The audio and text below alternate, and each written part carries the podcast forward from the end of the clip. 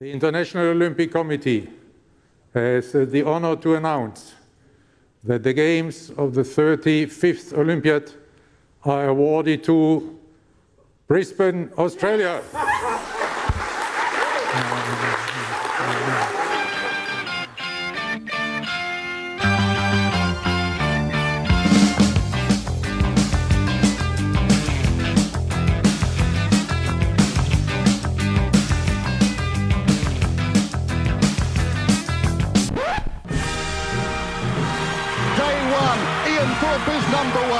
Kickstart for Australia. Gold and a world record. Now it's Donovan Bailey trying to pick up runners. Donovan Bailey is putting on the third. He's got it! 984, a world record for Donovan Bailey and a gold medal!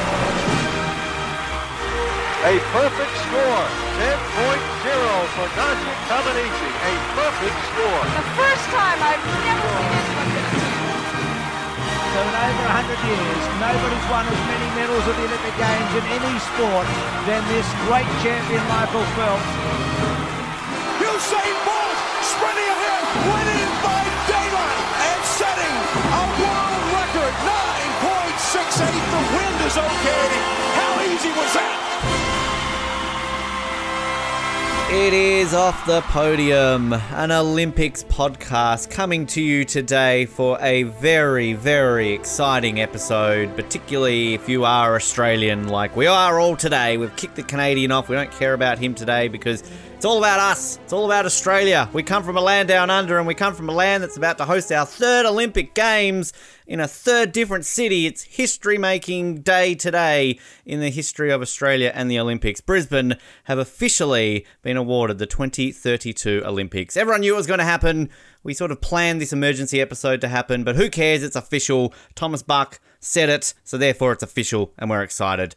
My name is Ben, and I'm very excited to welcome a guy back to the show who lives in the last city that hosted an Olympics in Australia, uh, Mr. Jared Lubick. Jared, uh, welcome, and uh, a momentous day for Australian Olympic fans.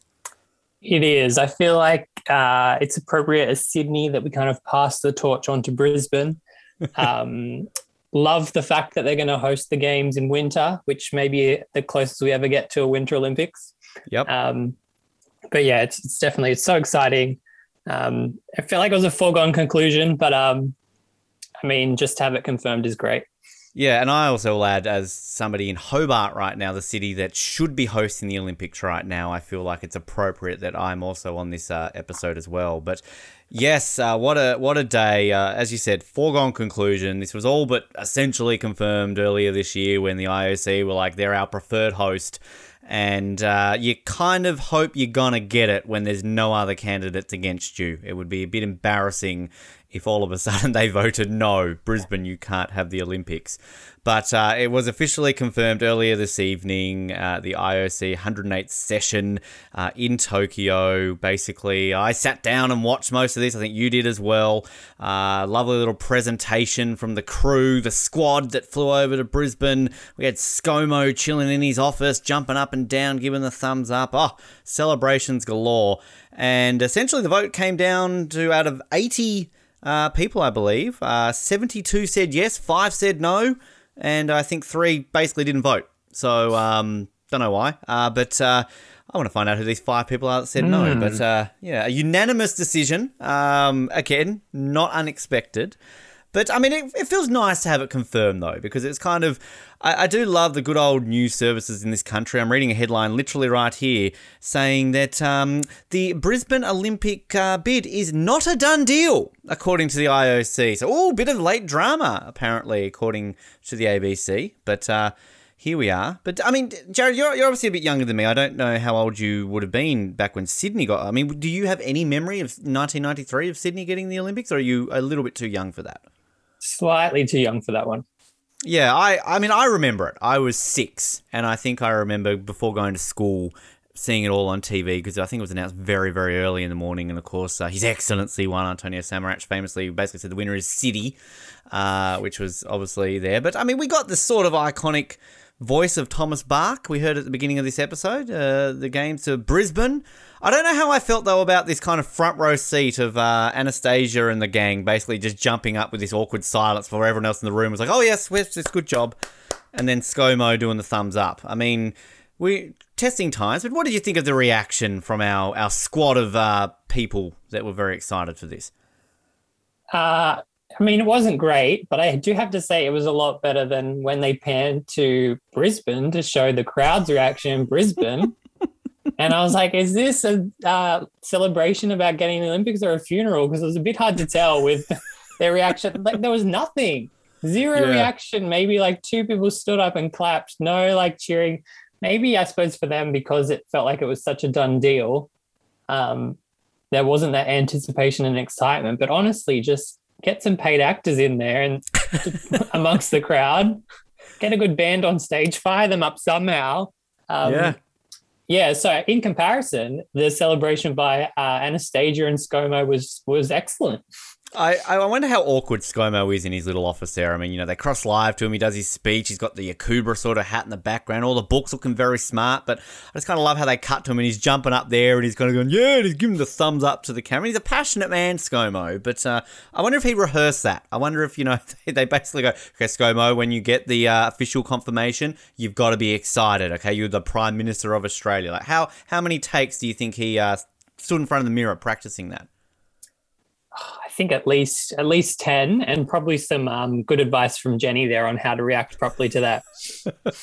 oh, good to see Jenny always there. But I have to say the the the presentation was uh, not overly enthralling. Uh, I I kind of sat there for a good hour and essentially uh, watched it. Uh, we had random IOC zebra suited lady going on about the process, which was somewhat informative.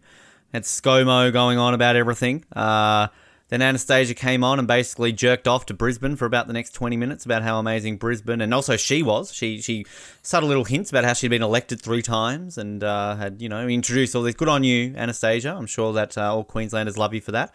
With the Mayor of Brisbane, um, I'm sure he's very popular there, uh, celebrating how great Brisbane is. Um, I, I was kind of, you know, not as boring as a Thomas Bach speech, but uh, I mean, I for one don't think I'm going to be attending any Queensland politic meetings anytime soon. Uh, anything stand out for you? The one thing actually I will say that stood out is uh, Anastasia calling a certain great Olympian by the name of Karen Perkins rather than Kieran Perkins. I thought that was quite interesting. But uh, yeah, anything stand out from these uh, speeches that we had to endure? Not particularly. I did love how they kept using the phrase, like, I suppose it's the COVID world that we live in, but safe and secure yeah. as why we should be chosen. I'm like, I'm hoping by like 2032, uh, COVID may be something of a, of a thing of the past. you got to hope that with like 11 years later, we've um, managed to control the spread to some point. Possibly, maybe. I mean, we've been saying that for a couple of years. Who knows? Um, I, I have to say, I like the, the, the videos though that they showed. Um, there was the one that they kind of show the hubs and everything, which I think was just an extended version of one that they'd already uh, launched out there. But the one that they sort of started off with, you had a, a series of you know famous Australian Olympians kind of uh, saying why we should host the games. I love that they got Jess Fox on there to speak French. Obviously, we know her French roots, so good on there to kind of appease the IOC. Like, look, here in Australia, we're multicultural. We can speak French at least one of our athletes can. But the highlight, I the indigenous version of "You're the Voice." I, I want this. I want this song. It was fantastic. It gave me chills. I sort of started hearing it. I'm like, oh yeah, I, know this song. And you realize this is like "You're the Voice." in an indigenous language. It was epic. I mean, I, I want to see that video again. Hopefully, they'll share that online. What did you What did you think of the little video presentations?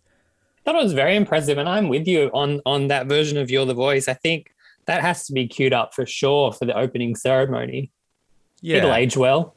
Yeah, well, it will. I, I definitely. I mean, John Farnham probably would have retired about 28 times between now and uh, 2032. I mean, oh, I don't want to say this out loud, but he might not be around in 2032, Jared. So um, they've got to got to have a backup plan. I'll say that I mean, that is the one song that every Australian can sing word for word. I, I, remember being at the closing ceremony of the Gold Coast Commonwealth Games, and basically in the lead up to it, they're playing all these Australian songs over the speakers, and as soon as they start playing Your Voice, everyone around us just started singing it word for word. Horses, great song, but you only know the chorus. You don't know the verses. You're the voice. You know every single lyric. So great choice there.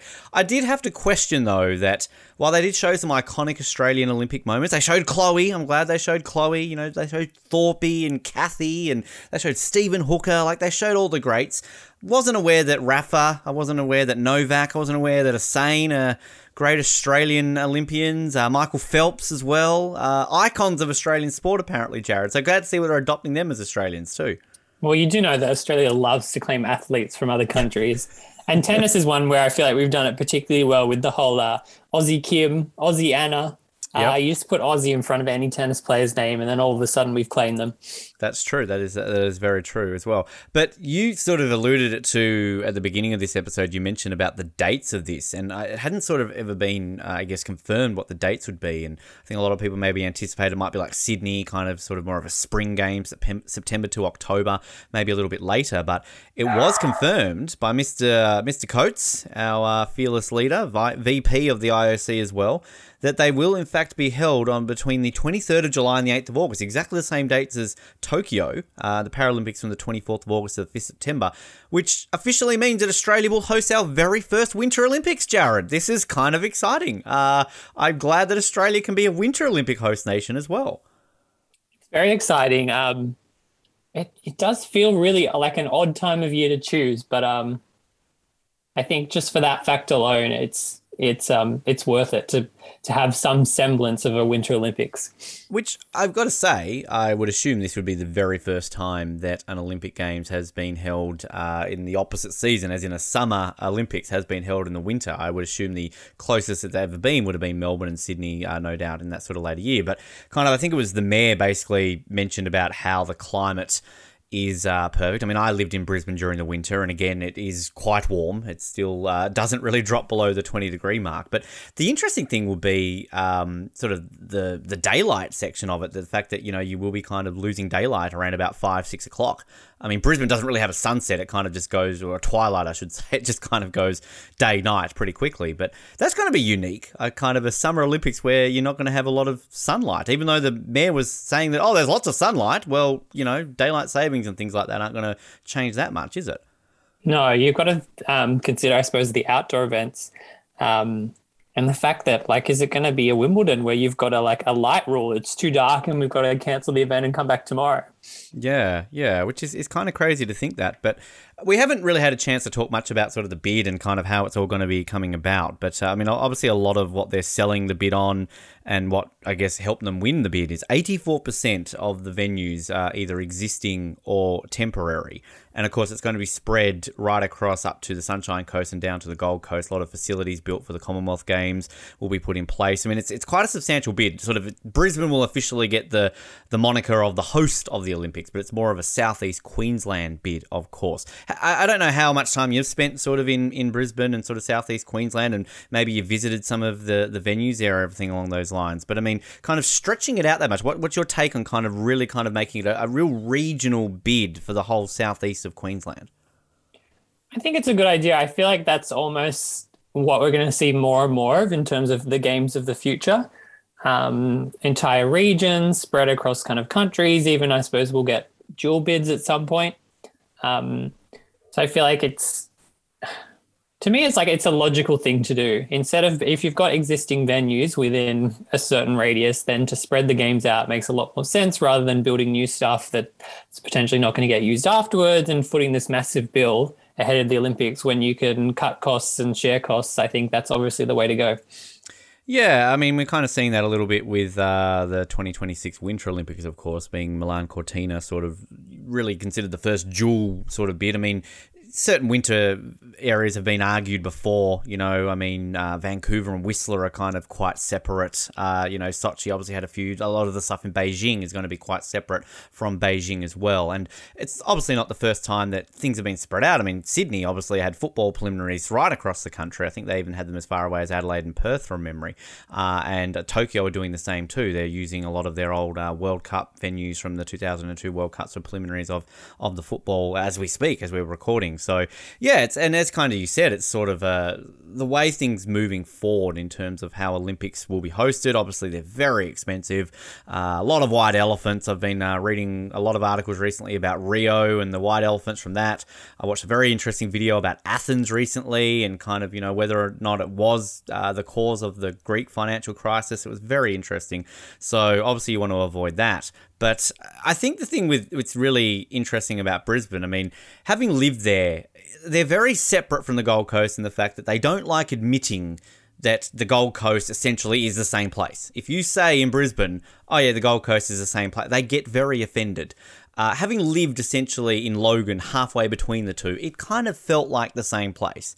Particularly when the first half of the time I lived there, I was traveling to the Gold Coast a lot. Second half to Brisbane, it was basically the same. It was on the same train line. It was everything along those lines. But it is such a it's such a nice place. Like I really enjoyed my time living there, and it's so exciting to see them win it because Melbourne and Sydney are the obvious choices, but to kind of go to a, I guess as I kept calling it, a medium-sized city. Like I, I don't know. Like I would have always thought if we got an Olympics for the third time, it would go back to Melbourne because I mean Melbourne was loosely a chance to take the 2016 Olympics if Rio really couldn't do it because Melbourne could host an Olympics tomorrow with the amount of venues they've got. Sydney could obviously host a, an Olympics tomorrow with the venues they've got, but I, I like this idea of kind of a, a mid-sized city like Brisbane hosting it. So yeah, I, am hoping that this will open the door up for some other cities in the future, like Brisbane, in, in different parts of the world.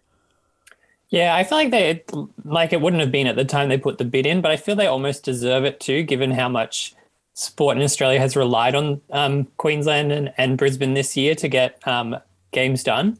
Um, so I think it's almost like a reward the fact that they've done such a good job in um, continuing all like the national leagues and all the bubble areas in um, Queensland that it just feels right that they're getting the opportunity to host the games. The one little stat that I really like about it too is that Australia now officially becomes only the second country behind the US to host Olympics in three different cities. Uh, and in terms of that, that's obviously just for the summer games. I mean, technically, Canada have hosted Olympics in three different cities, but two of them were winter and one of them was summer. But uh, yeah, I think that's a very sort of unique little stat to have. And also the comparisons they were kept making to Barcelona. Of course, Brisbane bid for the 92 Olympics, didn't win it, and Barcelona did.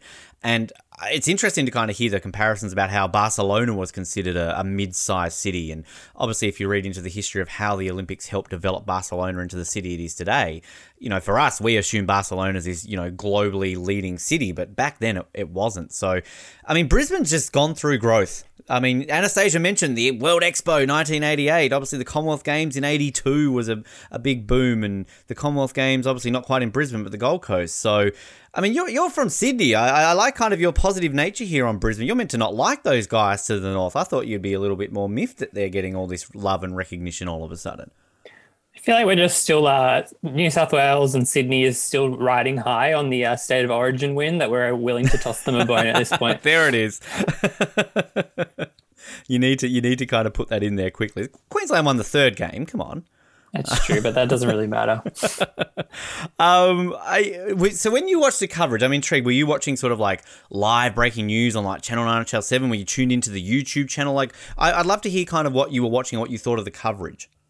I was watching on Channel 9, um, and they kept, I suppose, crossing between just the domestic regular news and then crossing over to uh, they're going to announce at any time now, and then probably crossing a little bit too early on Thomas Bach's speech and him just standing at the podium not saying anything, and then no commentary until the newsreader had to kind of like quickly jump in and just give us all these facts. But they did similar to how you mentioned earlier on the, the news sites online. There was the whole they kept playing the whole whoever from the IOC last night who spoke who was like it's not a done deal. It's not a certainty. Like it's important that we follow the process. It could still be decided that we go back to like the bidding process and it starts kind of all over again. So they were definitely playing up that angle of um, this isn't locked in. It kind of could go either way. We really thought it was for certain, but now the uh, the premier and everybody's been put back on their toes, and they've had to do this bid and really talk it back up again because uh, as of last night, it could go could have gone either way. Um, but yeah, so it's interesting in that fact because it really did feel like they were um, hyping it up more than I suppose they should have been.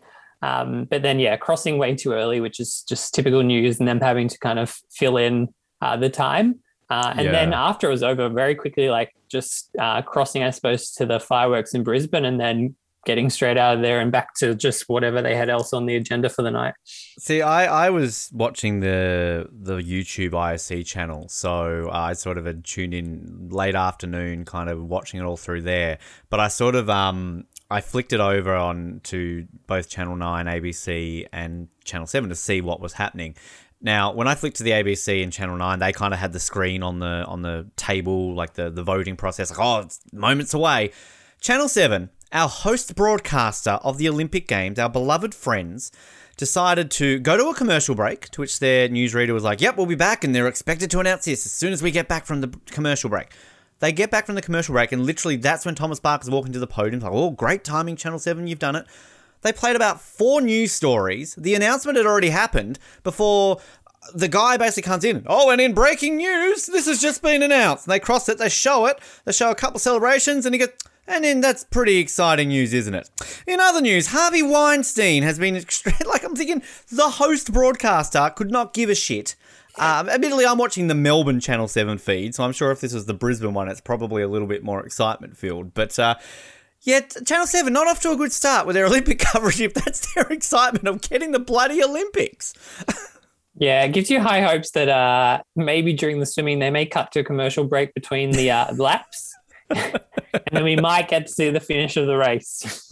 I have to say, I, I did like the um the little section there when they go up to the table to sign the, the official documents, and uh, they had this shot of Anastasia and Thomas having a bit of a mild flirt. Like I, I like seeing Anastasia and Tommy having a bit of a chat there. I mean, let's be honest, in eleven years' time, these two are probably not going to be in control of their respective uh, state and organisation. Uh, maybe Mr. Coates will be the IOC uh, president by then. Maybe I'll be the premier of Queensland. I don't know, but um it's, it's interesting. Like I, I appreciate the excitement. You see someone like Anastasia and uh, and the mayor. Like it's a pretty cool moment for them. No matter what people think of that. Like if I was a if I was a mayor or if I was a premier and I could say my term I got an Olympics. Yeah, I'd, I'd be pretty chuffed with that.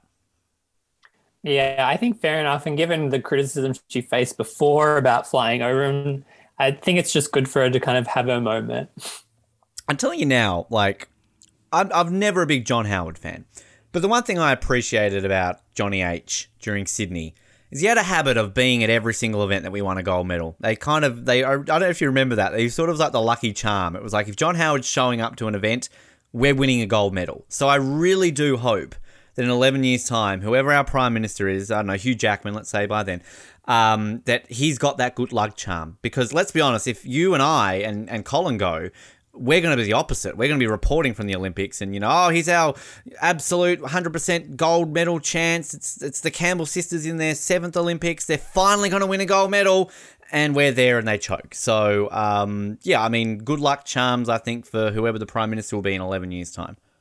Yeah, definitely. You have to make sure that we're attending the same events. Exactly. Um, I, I, it's intriguing actually to think. Uh, so obviously, a lot of the venues kind of have been announced, and I look forward to kind of everything else that they're putting out there. I mean, the Gabba is going to be sort of uh, refurbished a little bit to have all the ceremonies. Suncorp, obviously, as well. Uh, you got all, Metricon, all these great stadiums already in place. A lot of venues, as I've already mentioned, that have already sort of been in place. But the one I'm excited for, they're talking about building this new venue downtown, basically in the middle of Brisbane for swimming. Um, and I, I love their their ambition, the way like they're like if we get the Olympics or not, these are happening. Like it's kind of like you don't give us the Olympics, we're building it anyway, so you can give it to us in 2030. Like it's just like I don't know. I, I having not lived in Brisbane for a couple of years, I just wonder what the viewpoint is. It's like they're very stubborn, Brisbane. Like fuck you, we're going to build these anyway, but maybe give us the Olympics and we have a reason for it. So is that how you should get Olympics now? Just threaten that we're going to build them whether you give it to us or not. Um, I mean, it's one tactic. I don't know if I'd take it, but um, I suppose when you're in government, I mean, it depends how long you want to be in there for. Yeah, Right. well, true. Just Yeah. build it and get out of there. Yeah, exactly, exactly. Um, a lot of the other things I mentioned too, sort of the sustainable nature of the Olympics, and I love the the questions. I don't know if you got to see the IOC people ask the questions, but uh, there was one guy there. He, he loved his he loved his climate change and his uh, you know sustainability. He's like, I'm very excited that you're going to make this a sustainable again. It gets me very very excited. Um, and just some of the questions there, uh, I just I, I want to go to more IOC sessions because there was like a prince there. Like there was some guy they cut to, and he was like Prince something rather, because I think it was the mayor. Basically, he was like, you know, your president, your honor, your honor, your royal highnesses. I'm thinking, who who's in the room? That's and like some IOC members like a prince. So these IOC meetings must be the place to be, Jared. We need to get an invite. Yeah, maybe you'll have to ask Anastasia because I think that was her her chatting with Thomas. The little flirt on the side is probably her angling for uh, her uh, future job. Well, that's it. That's the thing. And also, I love the fact too that uh, when ScoMo was introducing himself, he had to put in a little, uh, "Yeah, I'm the chair of the uh, the uh, Brisbane Olympic." Like, I mean, the, the fucking Prime Minister of Australia, mate. Do you really need to throw in an extra line of, "Hey, you think I'm this good? I'm also the chair of the Brisbane Organising Committee." I mean yeah, I don't know how I felt about that. I feel like the federal government they really stepped in like last minute in terms of like their commitment to the games and pledging their ten million dollars or whatever, and now they're just gonna uh, take all that credit. Uh, $4 billion is the projected budget. We know it's not going to be that. It'll be like $20 billion. I mean, no Olympics has ever stayed under that. Um, you know, I'm sure we're going to see plenty of articles and people complaining in the coming weeks and years and all this kind of stuff about is this worth it and everything along those lines. As someone who lives in Sydney, as someone who grew up in Sydney through an Olympics, 21 years removed, I mean, do you see the benefits from that? Like growing up and kind of seeing what an Olympics brings to a place where you grew up? I mean, I don't know if that's a question you can really answer, but I mean, it would be interesting to hear that from somebody who was there as a kid and still lives in a city that uh, had an Olympics 20 years ago. I'd say, on like the balance, it was definitely a positive thing. Just in terms of, I feel like just the excitement of the people living here um, getting to host such a prestigious event. And in my experience, all like well, pretty much all the stadiums have been used and continue to be used uh, moving forward. Uh, even in Penrith, they've got the Whitewater Stadium that's constantly used. The Regatta Centre for the rowing is such a hub for families and like recreation and picnics on weekend.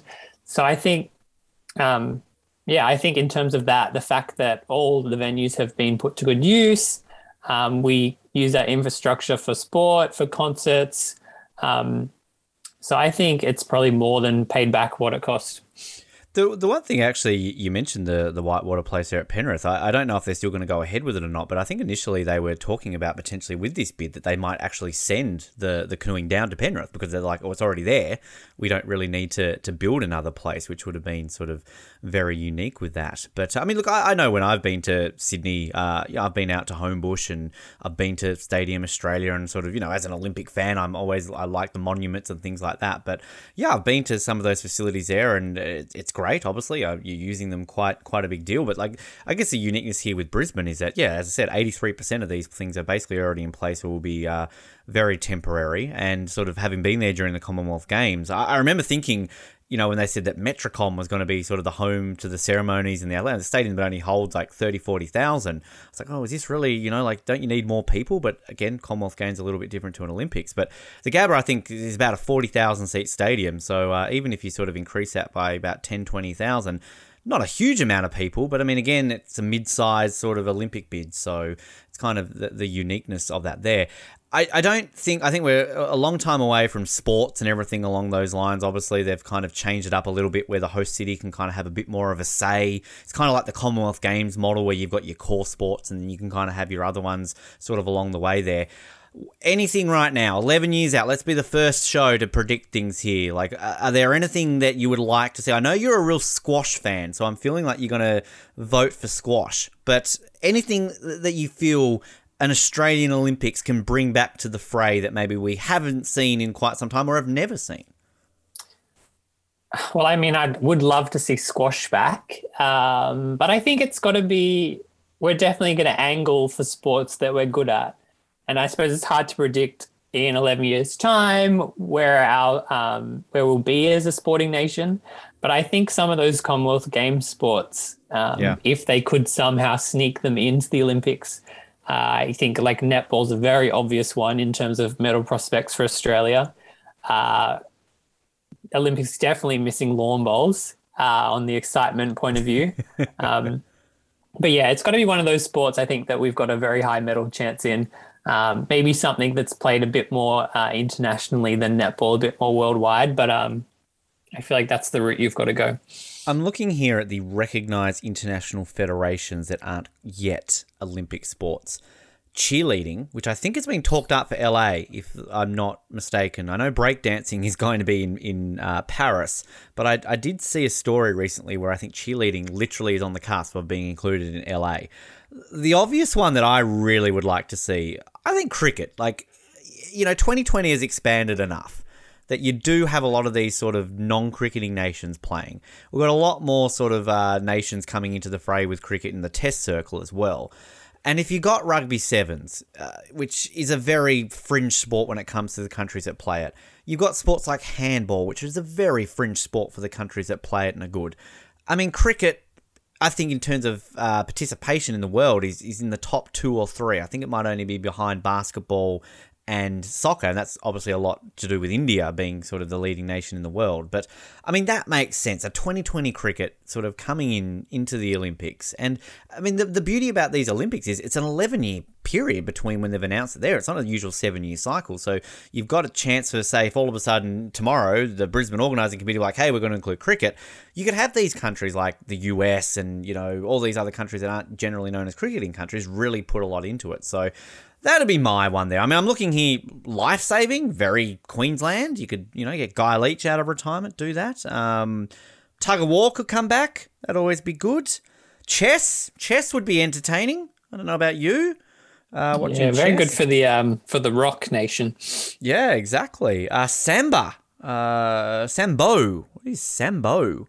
Oh, it's kind of like a like a wrestling kind of style thing. So there you go. But uh, yeah, I, am always intrigued to see what they would do because it's kind of obviously with Tokyo we've got 33 sports. I think Paris is only having about 28 or 29, so they're cutting a few. So yeah, I mean, God, put it up to 40. Let's let's put podcasting in the Olympics. Jared, we might have a shot. What do you think? Yeah, I mean, I've said it before. I'm all for adding as many sports as possible. I think podcasting wise, off the podium, oh, it's probably a bad uh, omen to finish in about fourth place. Um, but yeah, I just think go wild. I feel like the Olympics should almost be the pinnacle of every sport. Yeah, well, there's a big talk about putting e-gaming in the Olympics, which uh, I mean, if you've got e-gaming, you've got to have podcasting. Let's be honest. But um, other ones here that I'm looking at: wushu, water skiing, uh, ultimate frisbee. That's apparently officially recognised by the IOC.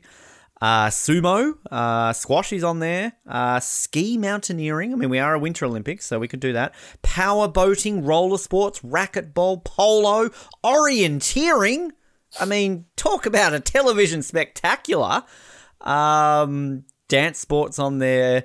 Uh, bull, is it bulls? Bullies? Bull, how do you say that? Bulls. I can never pronounce that sport. Billiard sport. We've got a pool. Like, that's an Australian tradition. Come on. Uh, auto racing. There you go. We could see some uh, Formula One going on there. On the whole 11 year cycle, what's your thoughts on that? Because um, I think there was one of the guys the, the who voted did question that. Sort of mentioned about, like, is this too far out to be hosting an Olympics? Basically political, you know, things change. Like today's government is not going to be in control in five years' time. What if they all of a sudden are like, no, we don't want to support the Olympics? Like, it's a very valid point. But I mean, what's your viewpoint on, on awarding an Olympics more than a decade out? Because if I'm not mistaken, this is the furthest an Olympics has ever been awarded out from the day it was announced. It's an interesting one. I think it could definitely be problematic. I don't see it being problematic in Australia's case, but you never know in terms of the economy and whatnot's going to happen in 11 years' time. Um, but I suppose that probably I feel helped the bid. The fact that it was so far out to pick, um, I suppose, a country with a track record who you would assume wouldn't have any major kind of political upheaval. Um, the economy, I mean, who knows what could happen, but in terms of uh, political upheaval or um, like civil war or anything like that, you would assume that Australia is fairly far uh, removed from that being a possibility. Hopefully. Um, so I think in this instance it worked, but I, yeah, I do think it's potentially uh, problematic moving forward. Um, but I suppose on the plus side, there's so much planning time that um, you would hope you'd be able to meet uh, the time frames and it'd be less of um, uh, issues that we've had in the past with concerns that uh, is the country going to be ready to host the Olympics. They, they did actually mention sort of um, the our zebra striped lady at the beginning was sort of talking about the other cities that had expressed interest about how they're engaging in dialogue already for the, the 2036 and 2040 Olympics, which, I mean, that's very interesting. But, uh, I mean, obviously, such a unique time for the Olympics given how they did Paris and LA, and then this now 11 years out. But it's a great point you make, sort of you know, touch wood that all of a sudden uh, Tasmania doesn't finally revolt against our fearless mainland leaders, and there is a massive war in Australia in the next 11 years.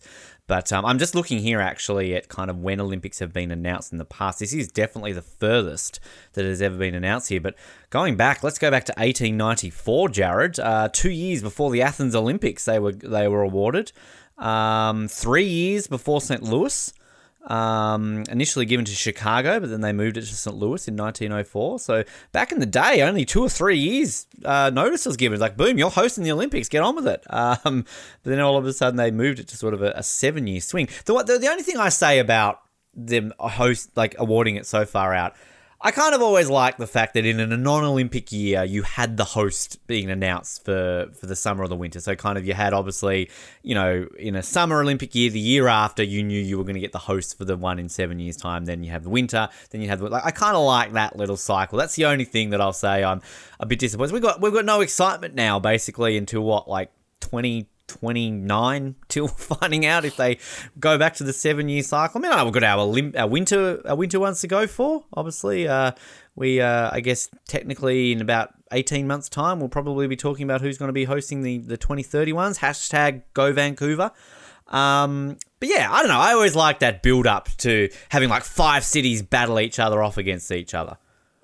Yeah, I feel like that was the real thing that was lacking. Is that it was uh, so straightforward. The the host was like endorsed, obviously, by the IOC. Just not having that it coming. I mean, a yes or no vote, whatever. But the fact a vote between countries so much more interesting um, than just.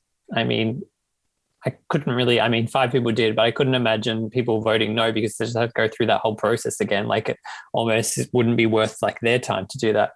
Yeah, yeah, it's very interesting. I mean, I'm, I'm looking here for the for the winter ones for 2030. We do have four cities that are kind of in the running right now: uh, Vancouver, Sapporo in Japan, Barcelona. I didn't realize how much of a winter city, but there you go, and uh, Salt Lake. So uh, I'm I'm very much team Vancouver and team Salt Lake. Actually, having visited Salt Lake City, that is one of those cities where you go to and you're like, how did they host an Olympics? Like it's a great city. Like I absolutely love Salt Lake City, but it was just such a uniquely small feeling city where you're like, wow, they hosted an Olympic Games. Literally go to their main stadium, which is a university stadium, and obviously in the states they've got very big university stadiums. But I mean, I don't know about your university, Jared, but my, I definitely would never have imagined any Olympic opening ceremony being held at the University of Tasmania. So uh, it was kind of unique for an Australian to see that. yeah, so we'll see how that plays out. Obviously, um, outside of this great news that uh, we are going to be having uh, another Olympics in Australia, uh, we've had some other news to kind of go on. We've had some events happening today, which we'll touch on, and uh, some other news to go on there as well. But I, I did ask you this the other day. I'll ask it to you again because uh, you gave the great answer about how you'll be a little bit older in 2032, so maybe appreciate a little bit more. But uh, will this be something that you will really be sort of, you know, going up there and, you know, maybe trying to plan a couple of weeks there or kind of something that you'll really, you know, look towards uh, going to, to, to visit and go and see? Yeah, I feel like I have to. Um, I think it's kind of disappointing looking back and, and missing out on Sydney and being kind of that bit young to go to anything yourself or plan anything. Um, but yeah, definitely. I mean, as we said, it's so far away, it's hard to predict. But like at the moment, it's definitely on my radar of going there and seeing as many events as I possibly can. The, the thing that I'm sure you remember as well, and I've talked a lot about here, is is it is just that vibe that we had in Australia at that point. Um, you know, it was so unique, and obviously, yeah, we mentioned the other day about how pretty much all the schools around the country made the, their spring break essentially in that two week period during Sydney. But I, I mean, I remember like when the Olympic torch came to Hobart and just getting caught up in all of that. Uh, you know, the the pins they had in the newspaper that you collected, all the the kids' activities books. I mean, in one way where it's like, yeah, absolutely, we're going to be a lot older in 2032 to appreciate it.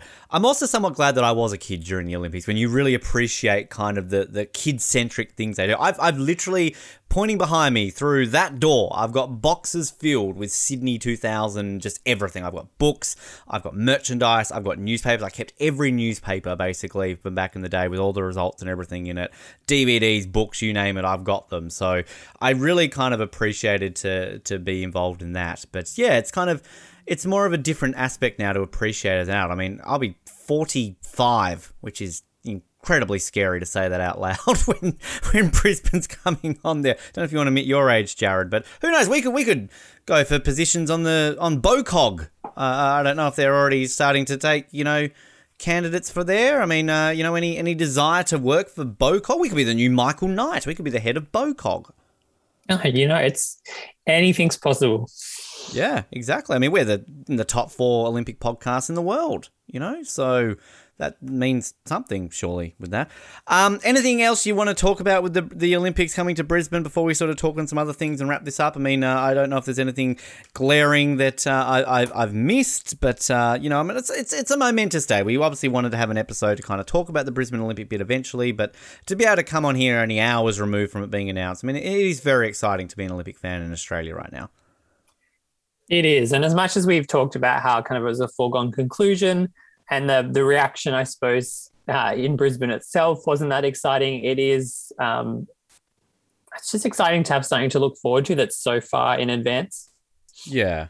Which actually, the one thing I will mention, let's let's just some predictions. We talked about the sports. I want to talk about the ceremony quickly here. Uh, you know, obviously, we're probably going to have the standard, like, you know, uh, history through to the modern day. I mean, I'm thinking kind of what they did in Gold Coast, you know, the surf life saving, all that kind of stuff. The giant whale, great, fantastic. But, like, let's let's think to the future. You know, who's the Cathy of who's lighting the cauldron, who's who's doing the big sort of UFO dish going up, and who are the bands? Like, I'm calling this right now.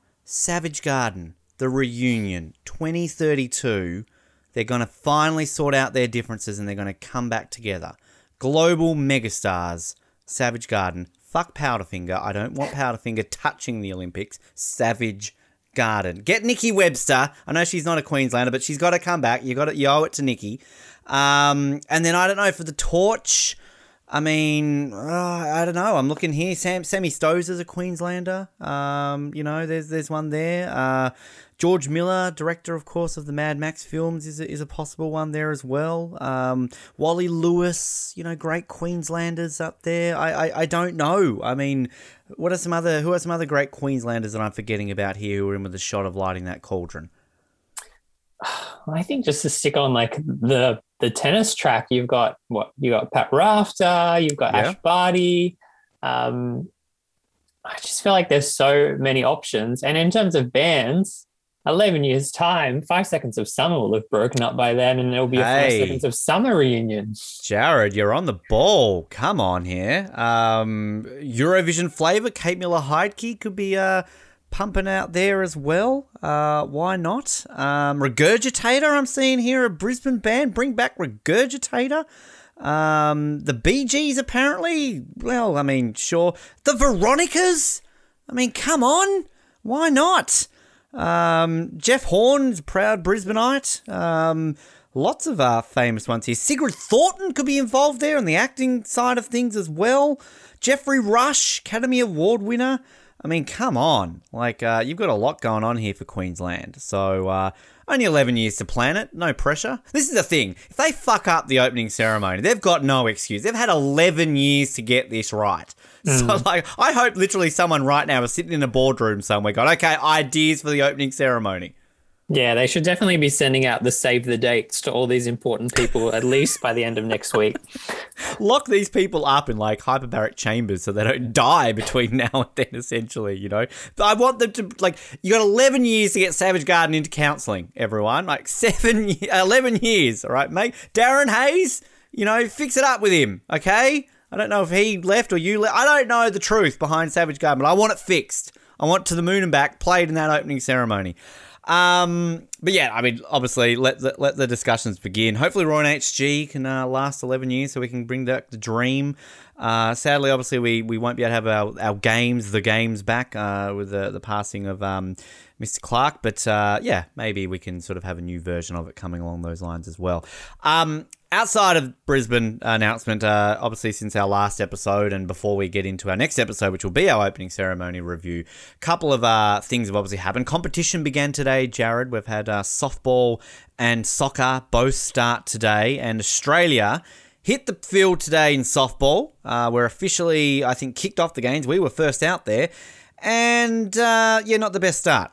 Uh, your your prediction of a silver medal for our uh, our softball girls might not be looking good. A uh, bit of a bit of a kerfuffle against uh, the, as they keep telling us, the reigning gold medalist from 13 years ago. Hmm. Um, yeah, it must be very exciting for them to be defending champion and have nobody from that um, gold medal win still in your team.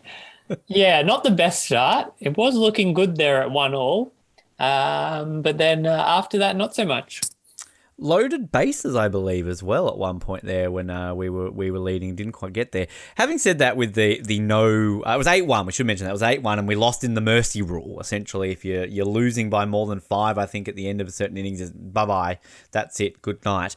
Um, I did catch a bit of the USA Italy game, and it's interesting you say about having no one from their team from Beijing. There was uh, at least one of the uh, the players on the US team was a gold medalist from Athens and a silver medalist from Beijing. So a bit of longevity there going on for some of the the American team. But uh, the US beat Italy two nothing, and celebrations for Colin Canada's off to a great start. A four nothing walloping of traditional rivals in softball Mexico. So I'm eyeing this off, Jared. I think I said bronze for Australia. So yeah, not looking good against the US and Japan, but I, am pretty sure we should beat the Italians and the Mexicans pretty good. But uh, the Canadians, that's where our medal could be decided there. It's our game against Canada. What do you think? I think that'd be a good one to pencil in for commentary if that ends up being the bronze medal match. Hey, hey, I know a lot about that sport, so absolutely. Uh, on the football side of things, we are recording this uh, about an hour removed from the Matildas hitting the pitch against New Zealand. So by the time uh, most people probably listen to this, obviously that result would already be up.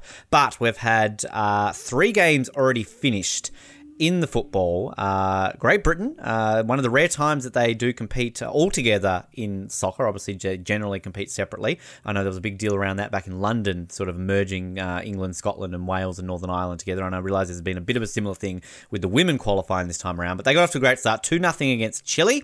So uh, good start there for the Brits. I shouldn't be celebrating that. We're meant to be anti Britain this Olympics, but hey, sure.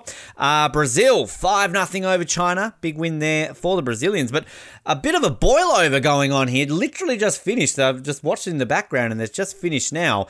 The reigning uh, World Cup champions, the USA, the, the dominant side usually when it comes to, to women's football, 3 nothing losing to the Swedes. Uh, good on Sweden for uh, pipping up there and uh, knocking them out. And big result there. I was talking to you off air about, I'm not too sure about their uniforms. Very uh, fluoro yellow. Look like they should be going to a road work site, not an Olympics. But uh, yeah, is that our first boil over of the games that the US women's soccer team lost 3 0 to Sweden?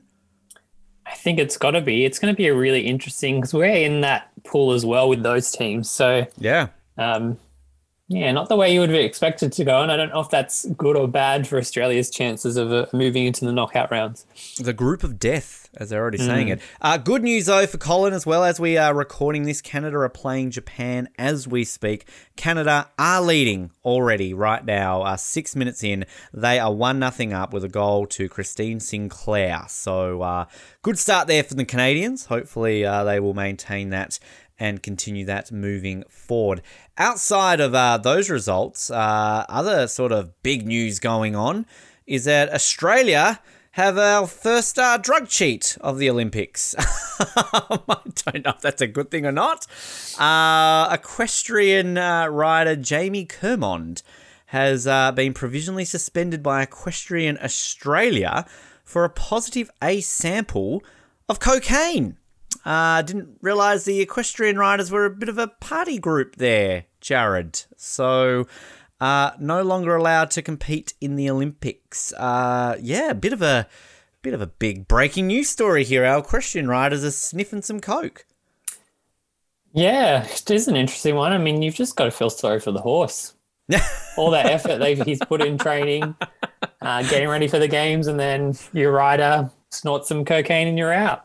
That's that's a very valid point, actually. That poor horse. Um, I did I did see a tweet today that the horses had arrived in Tokyo, so um, good, good to see that they're not just going to be walking around the dressage field, you know, picking their feet up and pretending to be that. But I mean, look, it's. I, I, I always question certain drugs that are on the ban list. Like we obviously had the US Sprinter was sort of banned for for marijuana, and we all know the story back in Nagano with uh with Mister I can never pronounce his last name Ross Regliardi, I think that was his name. The the Canadian snowboarder got stripped and then returned, but um. Yeah, I mean, cocaine is it performance enhancing? It's kind of one of these drugs that I feel that if you can perform on that drug, you probably should give them an extra gold medal. I don't know. Yeah, I think bump them up the podium. You're right. Yeah, like I mean, God, if you're stoned and can run 100 meters under 10 seconds, bloody oath! Like extra gold medal, I say. You're kind of doing that a little bit uh, differently there, but uh, I, I hope that uh, Mr. Mr. Hoy isn't on the on the coke. Like I hope that uh, you know he's an eight-time Olympian. He's he's a long long lasting man, but. You know, I don't want there to be an undercover secret here that the equestrian team are just, you know, peddling coke around the village. I mean, Bat Horse. I mean, Jesus, he's got to stay awake sometime, doesn't he? Well, I think if uh, Mr. Hoy hasn't been caught out in his previous seven times, if he is taking coke, he's doing a good job of concealing it. He's a very smart man, Mr. Andrew Hoy. Uh, let's not say that. Uh, other ones just to touch on as well. We talked briefly in our preview episode uh, that we were a little bit early when it came to the flag bearers of Canada being announced, and they have been announced uh, in the last couple of days. Uh, and I do not believe either of these two were anyone that Colin mentioned. Uh, we have a basketballer Miranda Ayim and Nathan Hirayama, uh, a rugby sevens player. I am honestly going to say I have never heard of either of them. So uh, I don't know how much of a fan you are of Canadian basketball and rugby sevens, Jared, but uh, don't know. Did you predict these two at all?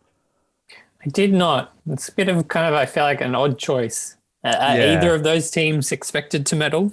Uh, the rugby sevens uh, generally pretty high up. Uh, Canada's actually doing quite well recently in rugby, but basketball, not not too sure on that one. But uh, yeah, I'm sure there's a story behind that. Um, sadly, Botswana have not announced their flag bearers yet, bearers yet, so we can't do that. But New Zealand, our friends across the Dutch have uh, Sarah Hirini, a rugby sevens player, sticking on that theme, and Hamish Bond, a rower. Now, um, again, not sure if you're overly, overly, overly, I learned to speak properly, familiar with uh, any of them. I mean, Sarah is a, a silver medal winning uh, rugby sevens player from Rio, while uh, Mr. Bond, James Bond, uh, two-time gold medalist uh, in in the coxless pair. So, uh, I mean, look, let's be honest. New Zealand doesn't have much to choose from, so I guess it's probably if you want to be a flag bearer for any country, probably go represent New Zealand. You've got a good chance. Yeah, I feel like that's a bit predictable from New Zealand picking a rugby sevens player and a rower. Um, more predictable, I suppose, would have been a cyclist. Yeah. Um, so they've surprised us a little bit there. Um, But um, yeah, a lot more generic than um, Canada's choices. I'm I'm a bit disappointed Eliza didn't get the gig. You know, I mean, a, a New Zealand bronze is almost as good as a gold. So, uh, you know, come on, Eliza. That's that's not uh, not great. I, I've enjoying the social media. Sort of uh, follow us on social media off the podium. We're following a lot of the uh, athletes and uh, the different sporting federations. But uh, I do enjoy watching some of these athletes going around the village. There was a couple there. They met Ash Barty, so they get the selfie with Ash Barty. But the thing I'll say about the selfie in 2021 with the masks, is it the same? Like, you're going to be showing that to the grandkids in 30. Oh, look, it's me and Ash Barty. Like, is it? Like, I can't tell. Like, I could put a mask on and somebody could be next to me, like, oh, I'm with Tom Cruise. And they could claim I'm Tom Cruise. I mean, is a selfie, mask selfie in 2021 the same as a mask, a non mask selfie in 2019? Depends on the style of the mask, and I feel like all of them over there are just the boring, plain disposable ones. So really, yeah, nothing special to show to anybody else. Yeah, well, maybe they can change a little bit. The one thing, too, I want to mention we talked up in our preview episode the hope for the fan messages for the Australian Olympic team, as well as the My Name Is on the Team Canada website. Now, neither have materialized yet, but Australia have launched a fan hub. Jared on the olympics.com.au website. If you go to teamoz.olympics.com.au, you can go and look at great things such as a countdown to the Tokyo Olympics, which is always exciting. You can enter a competition to win either a $500 or five $100 vouchers for ASICS. If you guess how many medals Australia will win at Tokyo 2020, you can get your official green and gold Team Oz filter for Instagram right there. And you can play the trivia game here. We can maybe have a bit of a crack here at this, Jared. Olympic facts. How many can you guess correct? So let's let's give this a go right now. The high jump Olympic record is held by Charles Austin of the USA at 2.38 meters. Is this A, the height of an average ceiling in your house, B, the height of a bus, or C, the height of a car? Hmm. I, I, I would say the height of a bus. That would be my Hmm. answer. It's definitely Yeah. not a car. Depends Yeah. if you've got uh, high ceilings or not. Let's go for the bus. Let's see what we got here. Oh, we were wrong. It was the house one. Okay, fair enough. Australian race walker Jared Tallent holds the Olympic record in the 50k race walk, three hours, 36 minutes, 53 seconds. How long would it that? How long would it that average? Huh? How long would it that the average walker? I think they've mistyped that there. Good start, AOC. To do the same distance, uh, five hours, 10 hours, or 24 hours. Can't be 24. You're a 10, bloody right? slow walker if it's 24. Um, I, I think 10. Yeah, that's a pretty long distance, 50k. Uh, yes, correct. Look at us go. All right. A shuttlecock is in badminton. It can reach speeds of up to 320 kilometers per hour. This is A, the same speed as a car drives on the road. Well, it depends on what suburb you live in. B, the same speed as a train in Australia. C, three times faster as the fastest animal, the cheetah. I'm going to say a cheetah. It's the, Mm, it's C. yeah. Yeah, I've never been on a have- train that's gone that fast. Yeah, we don't have the bullet trains in Australia. All right, let's do one more here. What are the five sports to continually feature the Olympics since Athens 1896? Is it A, athletics, swimming, cycling, fencing, and gymnastics? B, athletics, swimming, archery, rowing, and fencing? Or C, athletics, swimming, badminton, football, and golf? Well, I can tell you it's not C. Um, that's a good question. Um, because I would personally think archery is one of these ones that's probably been around a lot longer, but would rowing have been in every Olympics? And I feel gymnastics surely would have been in every. I'm going to say A. I would say A. I would I'd second that. You go. You second that. Uh, yeah, correct. Look at that. Uh, there you go. All right. Well, if you want to keep playing this game, folks, go to teamoz.olympics.com.au. But the thing that I've mentioned to Jared, now I don't know if this is going to be the case for all of the fan messages.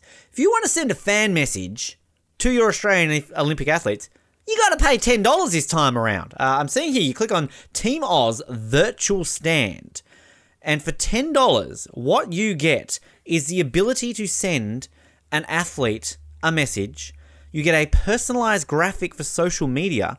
You do also get an invitation to join a call with an Aussie Olympian. That's uh, not bad. And a $10 voucher for the Australian Olympic Team Shop. Now, I've seen the prices on I bought something from the Australian Olympic Team Shop. $10 not going to get you much.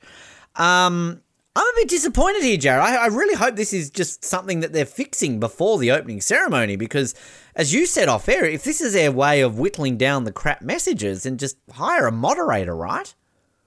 Yeah, I suppose it's, it's one way to get an interview in with an athlete. True. We could get the Campbells on. Um, you know, why not? Cate Bronte, welcome. You suck. Welcome to off the podium. Fifty percent off price for that one, I'd hope. Look, I, Um, I think we need to chip in. If this is the Mm. only way we can set three dollars thirty three each during these games, we could do that a couple of days, couldn't we? Yeah, well, I think we've got to keep the got to keep the tradition going somehow. I mean, we had such such success at the Winter Olympics. Yeah. Still have that message to Cam about the Segway in Latvia. Yeah. Absolutely. Um, and yeah, every single one was. I mean, didn't we end up sending one to every single athlete because there's only a team of like 40 or 50, so it's pretty. I don't think we're gonna do it to 480 odd athletes this time around. But uh, hey, I'm always up for a challenge. But yeah, uh, I, I'm I'm hoping that this Team Oz fan hub. It's a nice little idea, obviously. You know, obviously given that it's a little bit tricky now, not a lot of fans can, well, no fans can go over to the Olympics, of course. Uh, but uh, yeah, it'll be interesting to see. But also here they've got the uh, the Tokyo podcast you can listen to. there. It'd be nice if the AOC were listening. You can sort of link us on there. That would be pretty good as well. Links to the social media there as well. They've got a nice little video there from Andrew Hoy waving to everyone uh, there on the the website, which is great. So uh, yeah, and also if you go to the Australian Olympic website, they've got a list of all the live sites that you can actually go and watch. I was very tempted to go into Hobart tonight and go to the there's a live site in Hobart, but I kind of thought would there be anyone there in Hobart looking at Brisbane doing it? But uh, for Sydney, uh, not proceeding. So you can't go to one. I just love you. They've got all these live sites, you know, everywhere like Brisbane, Queensland, Northern Territory, Hobart, Far North Queensland, Sydney, not proceeding. Uh, so you're screwed, Jared. Start your own, maybe. Mm. A little bit of payback for the uh, origin loss, that feels like. Yeah. uh, but yeah, obviously, I, I do like kind of the engagement they're, they're at least trying to do there. Um, did you watch any of the, the events today, Jared? And kind of if you did, what was your take on anything you did see today? And also the, the lack of crowds as well. It's sort of interesting already to see it. Yeah, it is a bit weird. I did catch a little bit of the uh, the soccer between um, uh, Great Britain and Chile. Um, I mean, it was interesting. Neither Yeah. team, I, was, I suppose, I was kind of, I mean, cheering on Chile by default. um, so not the result I wanted, but um, just exciting that sports it's already kicked off and it's live. But it is definitely a little bit weird without the crowds there. Yeah, and it kind of goes back to what we're saying about do we want the dubbed sound or not. I- I'm still one for no. I, I, I it's kind of it's unique. Like I, I, I would love to, you know, and when we we're at the Brisbane Olympics and they're showing highlights from Tokyo 2020, like that's the games with no fans. Like I mean, you know, we had that in Athens, but you could hear like two of the people in the crowd. But um, yeah, it's kind of very unique and kind of you'll always be able to pinpoint that a little bit more when it comes to those games. I'm just I'm just I've got the Canada Japan game on right now, 20 minutes into the first half, and uh, still leading one nothing. So uh, let's go, Team Canada. Jared, this will be the last time. This is officially the last time we will be speaking until the opening ceremony and uh, 9 p.m. for Australia Eastern Standard Time. If you're wondering what time it does start, if you're listening in Colin's time zone in Canada, that will be a nice 6 a.m. start for you in uh, Central uh, time there in Canada. 8 p.m. local time in Tokyo. I've read that it's a three-hour extravaganza, so you and I will be uh, jumping online at about midnight to talk about this. But uh, any any last minute thoughts? I know we gave our predictions the other other night, but uh, it's exciting. I mean, let's be honest. We're, we're, we're basically 48 hours away from an Olympic game starting. It's it's such a great and exciting feeling, and uh, yeah, I, I I'm extremely pumped. Yeah, I feel like it's got a lot of hype to live up to, um, which is just, I suppose, the nature of it being delayed a year. Um, but I think they can do it. And for all the stupid news outlets trying to give us an exclusive sneak peek of the opening ceremony, who wants that? Yeah, I don't get these. Like, I don't get the exclusive sneak peek and like people saying like even the uh the Olympic app, the official Tokyo app, are like, oh, inside the opening ceremony, and it's just. It's, it's nothing. There was there was nothing of note there. But uh, even if they right now were like leaked the entire, I wouldn't want to watch it. It takes away from the fun of it, doesn't it? Yeah. Which I look, I, I was lucky enough to go to the, one of the dress rehearsals for the, the Gold Coast opening ceremony, and you know they're there and they're like, oh hush hush, like don't say anything, and you know I, I, I, assume most people didn't, but it was it was it was a unique thing being there and seeing it beforehand. I still watched it on TV and kind of not quite the same, obviously, as it would be being there in the um, actual opening ceremony itself, but. Uh, yeah, I mean, look, I, I would not want to be spoiled for it. I'm trying to see if there's any predictions, any bets on who will light the cauldron uh, right now. But um, basically, the answers here. So I'm on Japan.com, uh, JapanToday.com. And it's got voices in Japan. Have your say. Who do you think will light the Olympic cauldron at Friday night's Tokyo opening ceremony? The comments include couldn't say, we're in a pandemic and haven't been following it. Don't care, get the cursed thing over with. Uh, somebody's got here, former Prime Minister Shinzo Abe. Okay. Um, and a Japanese Prime Minister wearing a Luigi costume. In all honesty, though, I'd rather have someone wearing a Pikachu costume to run and light the torch than to see anyone not meaningful enough. Um, there you go. I was actually going to mention this as a tennis fan, uh, and somebody's here's predicted. What about Naomi Osaka? You think she's in with the in the shot? Bit of a national icon there, and uh, kind of somebody who obviously would uh, love to take away a home gold medal.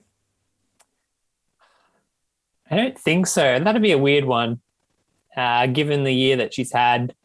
Um, yeah, I feel like it'd almost be hypocritical for her to step up onto that stage to be in such a prominent position.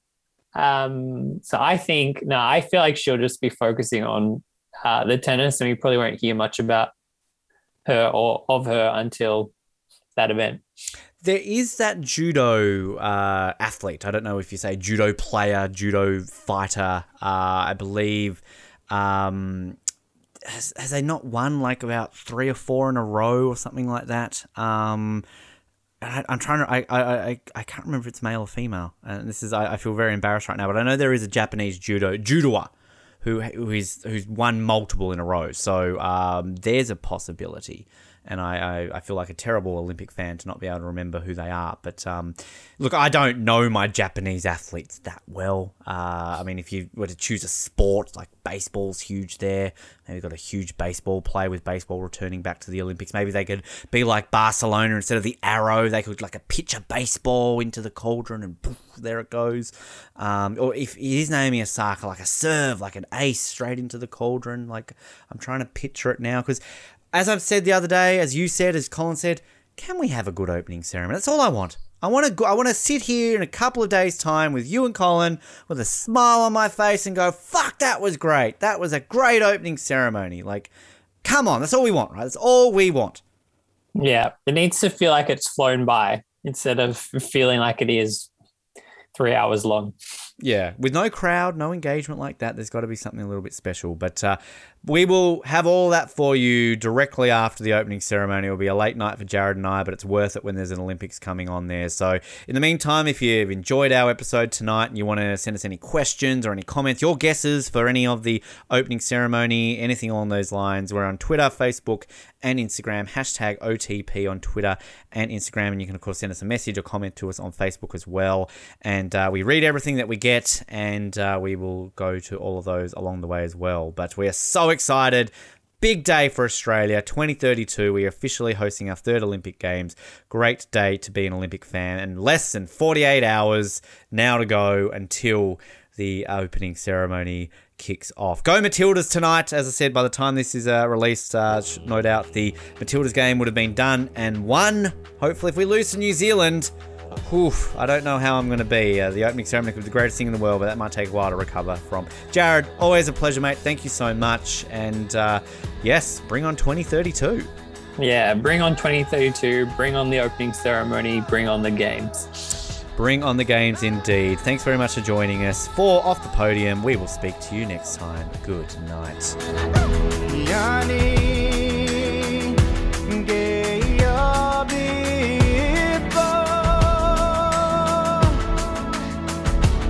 Miani gare minyani ani lugu la Miani gimu bila gamalu Miani ji